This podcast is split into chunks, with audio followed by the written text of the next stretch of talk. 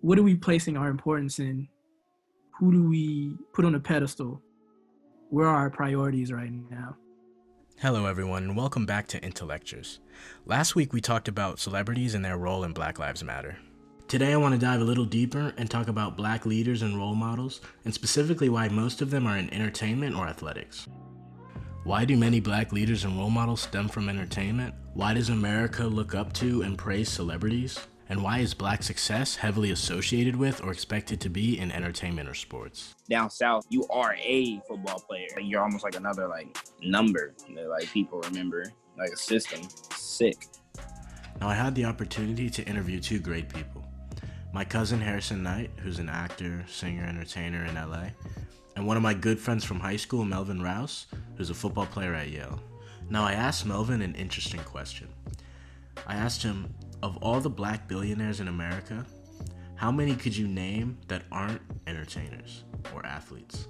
And of all the black billionaires, it's entertainers and I really don't know anybody else. Hmm. Now, I'm not going to sit here and tell you that there are no black billionaires that aren't in entertainment. Because there are. There are two.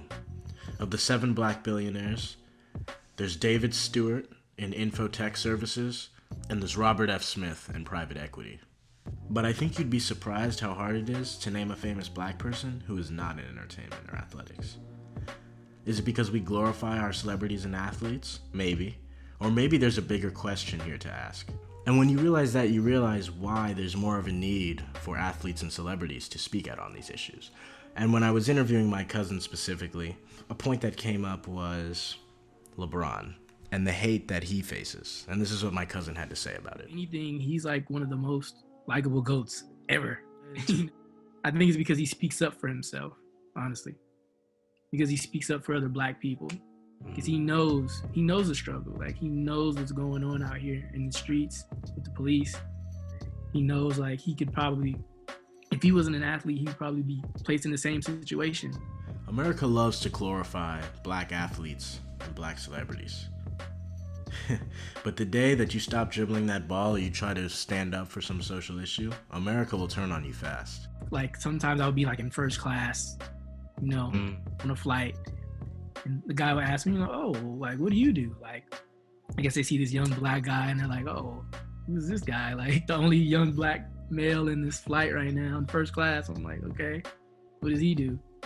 Maybe it's not as much about how we glorify these celebrities, which we do, but maybe it's more about our society's perception of black people.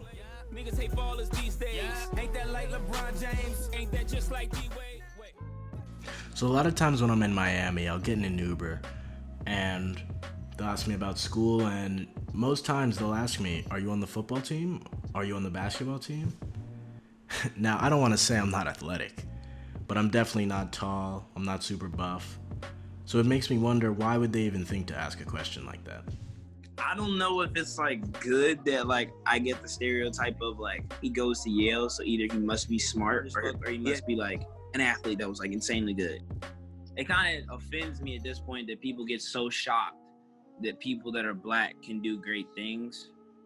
I also asked Melvin about a particular story and specifically what a teacher said to him back in high school. And he was like, like people like Camille and Melvin don't deserve to actually go to these top schools, but because they play sports, all the work I put in since I was like five, dedicating myself from a young age, on top of keeping my academics up to par. You're telling me I don't deserve to go to the school because I'm an athlete? What I think the real problem is, is that when America sees a black person who's wealthy or successful, they have this perception that they must be an athlete or an entertainer and it's something that we need to work to fix.